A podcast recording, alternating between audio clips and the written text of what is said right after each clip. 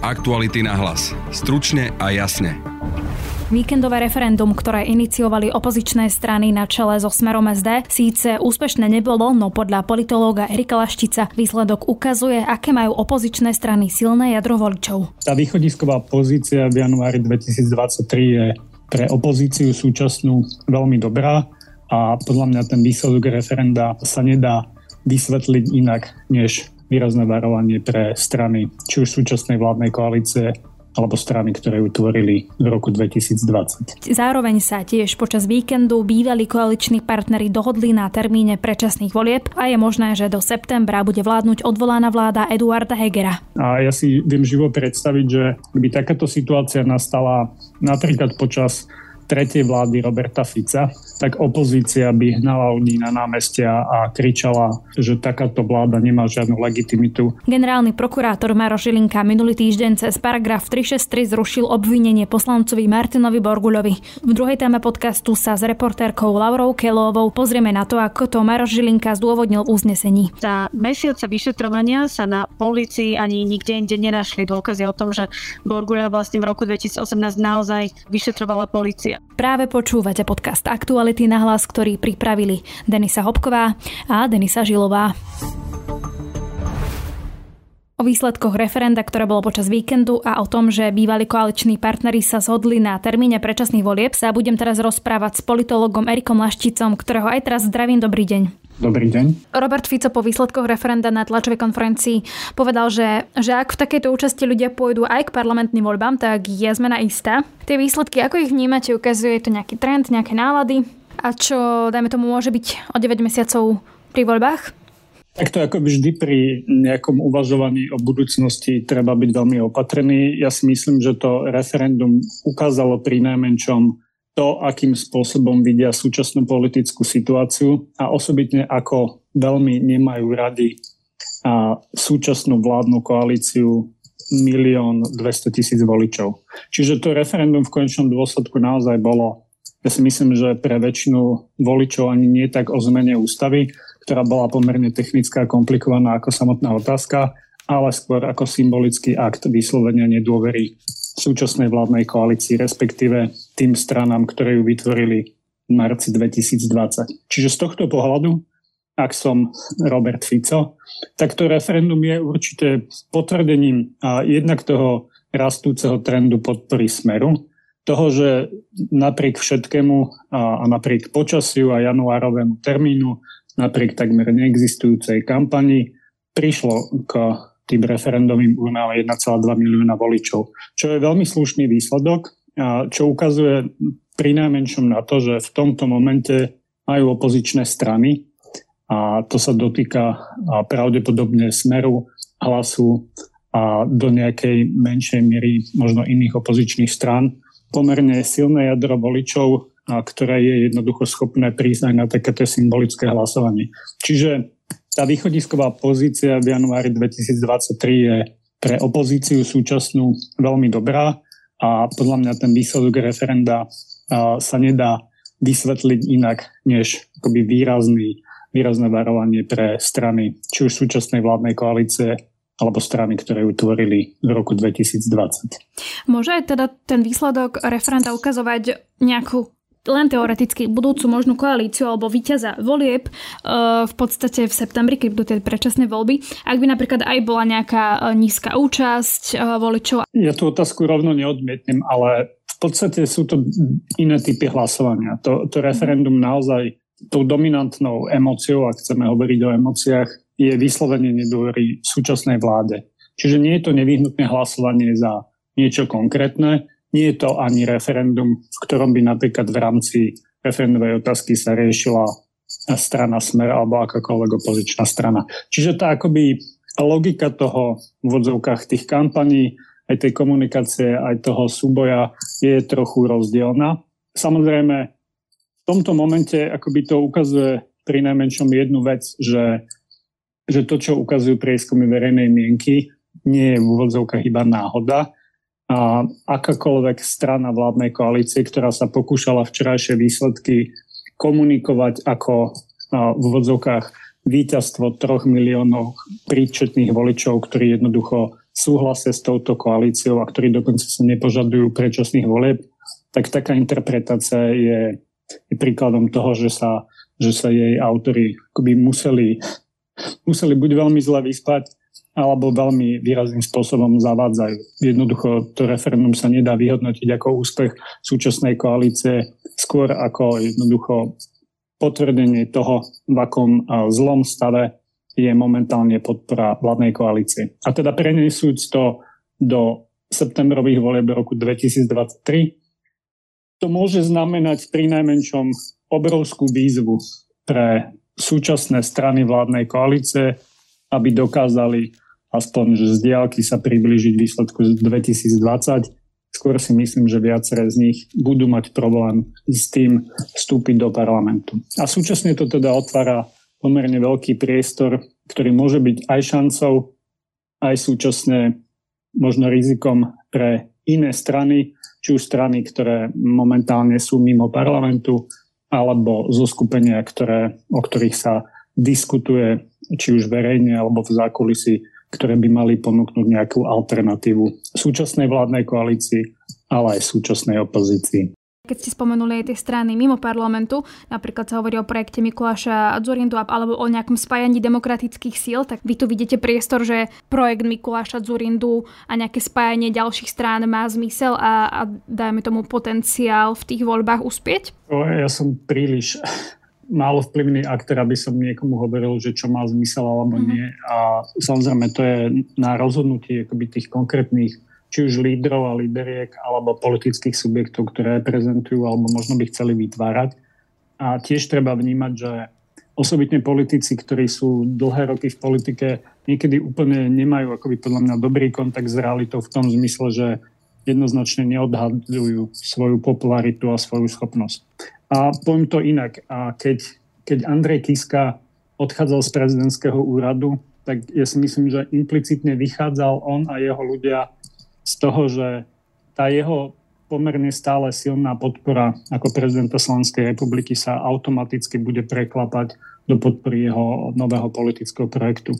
Ale takto to naozaj nefunguje. To znamená, akýkoľvek pokus aj možno Eduarda Hegera vytvárať nové zoskupenie naráža na tú realitu, že jedna vec je nejaká popularita a akceptovateľnosť, ktorá vyplýva aj z toho, akú pozíciu zastávate. A jedna a druhá vec je nejaký stranický súboj. A to platí potom aj pre bývalého dvojnásobného premiéra Mikuláša Zurindu a akýchkoľvek v zásade politikov. Hej, minulosť nie je až taká dôležitá. Súčasne 9 mesiacov je strašne veľa na to, aby, aby takéto projekty možno teraz vyzerali zaujímavo, aby sa ukázalo po prvom alebo druhom prieskume verejnej mienky, že absolútne nerezonujú. Týchto najbližších 9 mesiacov by pravdepodobne, pokiaľ sa to stihne do konca januára, uh, mala vládnuť vláda Eduarda Hegera. Vy to ako vnímate, že v podstate budeme mať takúto vládu, ktorá tu bude uh, vládnuť až do predčasných volieb a myslím aj tak, že aj z hľadiska tých kompetencií a že či je to vlastne vhodné, aby odvolaná vláda vládla ešte ďalších 9 mesiacov. Takto tá vláda už vládne mesiac, to znamená, že, že to nie je nová skutočnosť. Ako tá naša skúsenosť s takýmto mechanizmom je naozaj iba jednorazovou skúsenosťou z roku 2011 a 2012. A aj tento mechanizmus, kde v podstate prezidentka akoby spolupracuje s vládou a do istej miery ju kontroluje a tá vláda jednoducho je v úrade iba za, so súhlasom prezidentky, bol vtedy jednorazovým mechanizmom na riešenie krízy a po, po vyslovení, respektíve po nezískaní dôvery vlády Vety Radičovej a tom, ako sa politické aktéry rozhodli s tým naložiť. Čiže to, čo vidno momentálne je, poprvé, že opätovne nejaké jednorazové riešenie, ktoré bolo prijaté v úplnom chvate, mal teraz riešiť akoby podobnú situáciu nejako systémovo a už teraz vidíme mnohé problémy, ktoré z toho ústavného nastavenia vychádzajú. Ano, čo, sú, čo je to, čo vláda môže a nemôže robiť, kde až siaha právomoc prezidentky, kde nesiaha. Čiže to je jedna otázka toho, ako zmetočne sa tu pracuje s ústavou a ústavnými zmenami. A tá druhá zmena je osobne, ak by som to mal uchopiť, vnímam celkom problematicky, ako sa v podstate politické strany, ale asi tá tá hlavná zodpovednosť leží na, na stranách a, tej koalície 2020, postavili v podstate akoby k tomu uvažovaniu. Nie sú schopné vytvoriť novú funkčnú väčšinu, a, ale to, že chcú zostať vo funkcii v úvodzovkách, aj keď s obmedzeným mandátom až do konca septembra, hej, to sa nebavíme ani o 1. septembri, bavíme sa o konci septembra, je, je pomerne akoby dlhá doba. A ja si viem živo predstaviť, že by takáto situácia nastala napríklad počas tretej vlády Roberta Fica, tak, tak opozícia by hnala ľudí na námestia a kričala, kričala o tom, že, že takáto vláda nemá žiadnu legitimitu a musí skončiť do niekoľkých týždňov a nie skončiť po takmer 3 čtvrte roku. Čiže vnímam to trochu problematicky, ale súčasne pri tom, ako tej strany v úvodzovkách to decembrové hlasovanie v Národnej rade nezvládli a ako potom mesiac v úvodzovkách pripravovali a, a sedeli nad alternatívami, ktoré v konečnom dôsledku nepriniesli vôbec nič, tak ma to asi nemôže prekvapiť ako niekoho, kto pozoruje slovenskú politiku už pár desiatok rokov. No ale ako aj v tomto vnímate pozíciu prezidentky, pretože e, ona teda povedala, e, že samozrejme pokiaľ to nebude do konca januára, tak ona vymenuje úradnícku vládu, ale zároveň napríklad ako keby ustúpila v tom termíne septembrovom, povedala, že dobre, že chápe, že je ťažké sa dohodnúť a teda aj ten september prichádza v úvahu, e, napriek tomu, že niektorí teda chceli, aby to bola prvá polovica roka a že či teda v tomto smere je teda to brať ako nejaký ústupok, ako to čítať, ako to vnímate a že či v tomto teda tiež možno nebadať nejaké zlyhanie Zuzany Čaputovej. Ja by som to slovo zlyhanie nepoužil, ale môžeme sa samozrejme baviť o tom, do akej miery prezidentka v tom priestore, ktorý ústavne má vytvorený. A mohla byť razantnejšia, dajme tomu aj z oči v oči skoršiemu termínu parlamentných volieb. To znamená nielen tým, že definovala jasne akoby začiatok februára ako ten termín, dokedy majú a politické strany v Národnej rade nájsť nejaké riešenie, ale mohla samozrejme hroziť silnejšie. Ale tu treba vnímať, že Zuzana Čaputová nie je len ústavný aktér, ale aj politický aktér. Je súčasťou politického života a politického v podstate diania a tiež uvažuje o tom, do akej miery a ako aktívne vstupovať do dennodenných politických konfliktov a do akej miery sa dostávať do toho súboja v úvodzovkách pomyselného medzi koalíciou a opozíciou. Čiže ja, ja to vnímam ako, ako rozhodnutie, ktoré je možno kalkulované, ktoré nemusí byť univerzálne populárne napríklad v médiách, ale vnímam ho ako rozhodnutie, ktoré vychádza z nejakej politickej reality, vychádza z toho, že Zuzana Čaputová nie nevyhnutne v tomto momente potrebuje aktívnejšie vstupovať do politiky napríklad tým, že by menovala vlastnú vládu, lebo musí myslieť aj na svoju budúcnosť. Ak bude chcieť kandidovať a opätovne sa uchádzať o pozíciu prezidentky, tak jednoducho musí uvažovať strategickejšie, než sa jasne vymedzovať napríklad voči stranám, či už súčasnej koalície alebo opozície. Sledovali sme viacero kríz koaličných, napokon to skončilo aj odchodom SAS a pádom vlády. A keď si teraz predstavíme, že táto vláda bez SAS má spolu fungovať 9 mesiacov v čase predvolebnej kampane, keď každý možno bude ako keby myslieť na svoje záujmy, tak bude to vlastne teda fungovať?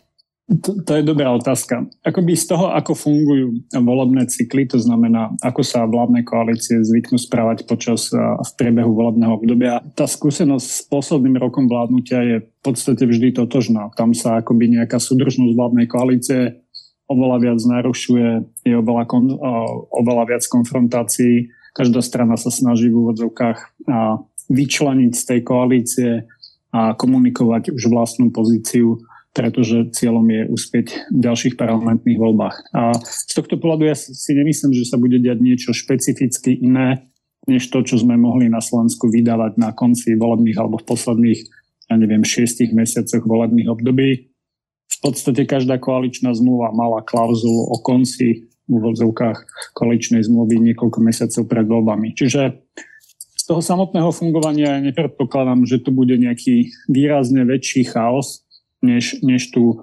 existoval doteraz.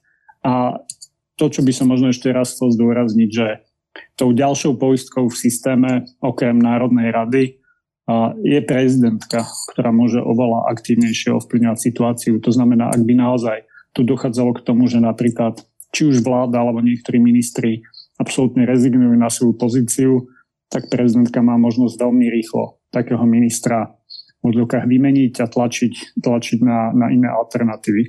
Čiže je, je to realita. Ako slovenský ústavný systém, poviem to inak.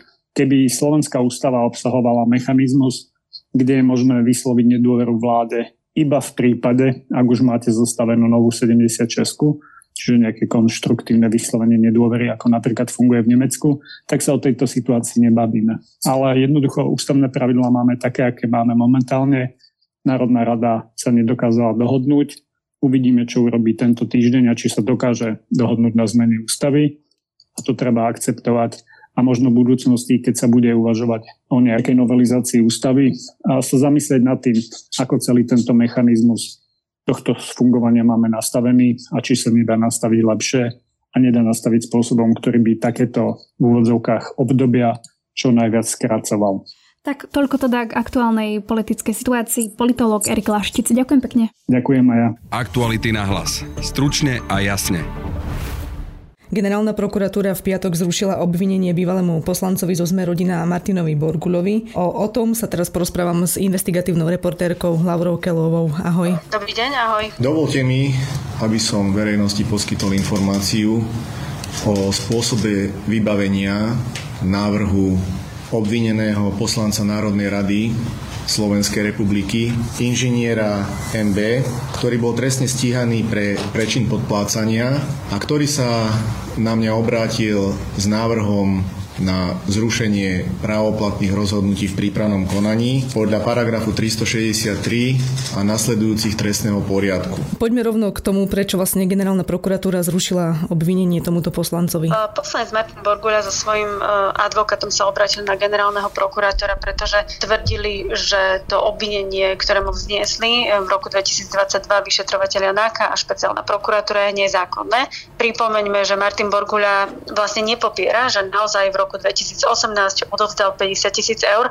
Cez prostredkovateľa sa dozvedel, že policajt si od neho pýta 50 tisíc, inak e, mu spravia teda nejakú raziu a on tvrdí, že vlastne chcel uchrániť rodinu a, a matku, s ktorou žije a preto teda odovzdal peniaze, ale sám sa cítil akoby vypaľovaný, respektíve ako obeď. Podstatné, čo vlastne generálna prokuratúra zistila, prečo toto jeho stíhanie zrušila, je, že za mesiace vyšetrovania sa na policii ani nikde inde nenašli dôkazy o tom, že Borguľa vlastne v roku 2018 naozaj e, vyšetrovala policia, že, že existovalo nejaké trestné oznámenie s podozreniami o jeho osobe alebo že by ovplyvňoval nejaké zákazky v Bratislavskej vodárenskej e, spoločnosti. Doslova generálna prokuratúra napísala, že existencia trestného oznámenia v súvislosti so zákazkami nebola preukázaná ani pred vznesením obvinenia obvinenému, ani v čase vznesenia obvinenia a ani následne po vznesení. Čo znamená, že teda preverovali, či naozaj takéto trestné oznámenie voči nemu bolo a zistili, že nie. Borguľa sa ale obhajuje, že e, bol pôvodne v tejto kauze poškodený, že dokonca aj vypovedal a že si túto celú kauzu vymysleli proti nemu, aby, no nie aby, ale bolo to v tom čase, keď on kandidoval vlastne za mestského poslanca, čiže uškodilo by mu to a preto vlastne on zaplatil úplatok. Áno, e, je dokonca aj pravda, že vlastne pán poslanec bol potom neskôr predvolaný na policiu ako svedok poškodený, teda nie ako obvinený a vypočúvali ho ako tu povedzme obeď e, vydierania. Na strane druhej ale vlastne dodnes ostala taká nevysvetlená e, otázka, že pán Borgulia tvrdí, že v tom roku 2018 bola policia v rukách Smeru a že nemal to vlastne komu povedať, že ho niekto vypeľuje na strane druhej a tomu vyčítala aj Národná kriminálna agentúra, aj špeciálna prokuratúra, ktorí ho stíhali. Pán poslanec po zmene vedenia policajného zboru po voľbách v roku 2020 nešiel aktívne na policiu oznámiť, čo sa mu stalo pred zhruba dvomi rokmi. Vyšetrovacie orgány pritom e, opakovane vyzývali vtedy všetkých možných svetkov, aby sa prihlásili na policii. Pán poslanec e, v tejto súvislosti povedal na jednej tlačovej besede krátko po jeho obvinení, uh, citujem, tá strana, kde sme boli sprostredkovateľ a vydieraní, tí chceli nájsť pravdu a tí podali trestné oznámenie na toho, kto vydieral. Ale on sám to vlastne neurobil. On len potom bol dodatočne zavolaný a vysvetľoval. To je pravda. Najväčší problém, ale podľa generálneho prokurátora Maroša Žilinku je ten, že neexistuje dôkaz, že Borguľu naozaj v tom roku 2018 vyšetrovali. Áno, lebo podľa generálneho prokurátora tým pádom nie je splnená podmienka na e, stíhanie. Nie je teda jasné, za čo vlastne mal e, poslanec Borguľa zaplatiť. Maroš Žilinka sa dokonca aj zamýšľa mohol alebo nemohol uh, poslanec dať tzv. preventívny úplatok, teda že nejaká osoba zaplatí dopredu, aby sa ním potom policia v budúcnosti ne- nezaoberala, nezaoberala, teda nevyšetrovala ho. Také dôkazy však Baro Žilinka nenašiel a naopak on tvrdí, že uh, svetkovia vypovedali práve opačne, že také trestné oznámenie o podozreniach Borguľu už existovali niekde v prostredí teda policie, či už vo forme trestného oznámenia alebo vo forme nejakého teda hlásenia na druhej strane pán Žilinka dodáva, že dokonca svetkovia sa nezhodujú v tom, že či malo, či malo toto trestné oznámenie podať novinár alebo nejaký aktivista. Takže v tom tam videl aj nejaké, aj, aj nejaké rozdiely. Ak sa ale posunieme trošku ďalej, tak ono e, trestné oznámenie prišlo zhruba po pol roku, čiže niekedy v roku, začiatkom roka 2019, ale toto ďalšie oznámenie nestačilo? Maro Žilinka sa zaoberal aj týmto dôkazom, povedzme to. Naozaj bolo podané trestné oznámenie e, vo februári 2019 voči neviem teda, že či neznámemu páchateľovi, ale týkalo sa teda e, pána poslanca Borguľu, ale generálny prokurátor to vyhodnotil tak, že to neskôršie trestné oznámenie nesúviselo s tými záležitosťami, za ktoré mal pán e, Borguľa v tom lete 2018 e, zaplatiť. Takže on tvrdí, že to sú dve nesúvisiace veci a že trestné oznámenie z roku 2019 nesúvisí s eh, tým úplatkom alebo, alebo s eh, peniazmi 50 eh, tisícmi, ktoré zaplatil Borguľa v lete 2018, teda o pol roka skôr. Celé to rozhodnutie vlastne vysvetľuje alebo nevysvetľuje generálna prokuratúra dostatočne podľa teba? Nechcem to ja nejako hodnotiť, toto je asi skôr nejaká e, nezhoda alebo zhoda právnych názorov rôznych odborníkov. To, čo by sme mohli okomentovať je, či teda generálny prokurátor odpovedá alebo neodpovedá na dodatočné otázky otázky, ktoré máme. A tých otázok e, je pomerne, myslím si, dosť nielen zo strany e, nás, ale aj iných médií, ale e, bohužiaľ Maro Žilinka si zvolil formu nejakého vyhlásenia, teda bez možnosti klásť otázky. Takže v tomto smere je to nedostatočné. A to, že či dostatočne on odôvodnil na zhruba 16 stranách alebo na, na niekoľko menej strán aj, aj to, prečo takto rozhodol, že zruší toto obvinenie, tak to musí asi posúdiť najmä niekto, kto sa tomu celému venuje a má nejaké právne vzdelanie z trestného odboru. Ak sa pozrieme do minulosti, pri všetkých tých e, rušeniach obvinení, tak e, v minulosti vysvetľoval? Veľmi málo býva skôr štandardom, že ide len o formu vyhlásenia, teda bez možnosti uh, dopytovať sa. Aké má teraz možnosti policia po zrušení tohto obvinenia? V zásade platí tak ako takmer vždy, že vyšetrovateľ má opäť konať a rozhodnúť, že nie je vylúčené, že by opätovne bolo znesené obvinenie pánovi Borguľovi, ale nie je to ani definitívne, pretože